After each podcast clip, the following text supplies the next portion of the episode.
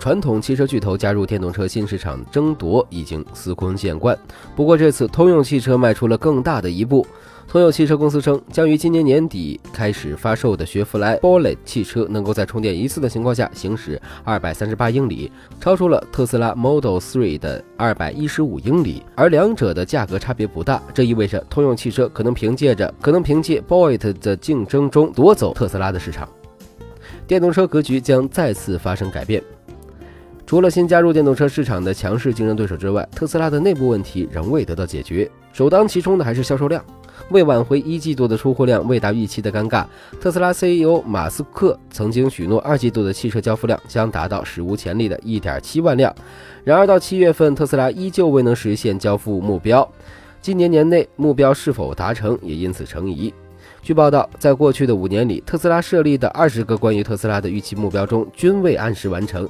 出货量目标是其中的一大部分。销售量与特斯拉的另一个困境——财务困境息息相关。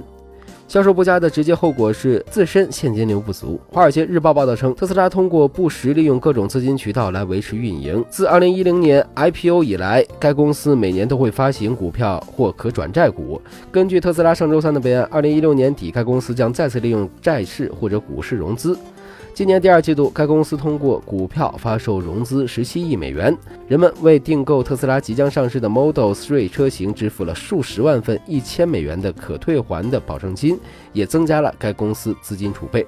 马斯克的烦恼还远远不止特斯拉。本月初，SpaceX 发射火箭爆炸事件后，马斯克已经作为 SpaceX 的创始人再次被卷入其中。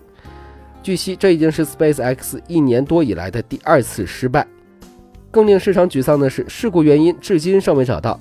马斯克坦言，爆炸事故调查极为困难和复杂，是一四年以来最令人费解的失败。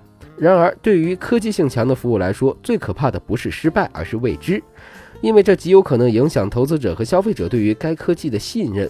马斯克本人的激进创意是否能够真正的创造商业价值，这似乎是其所进行的一系列投资的通病。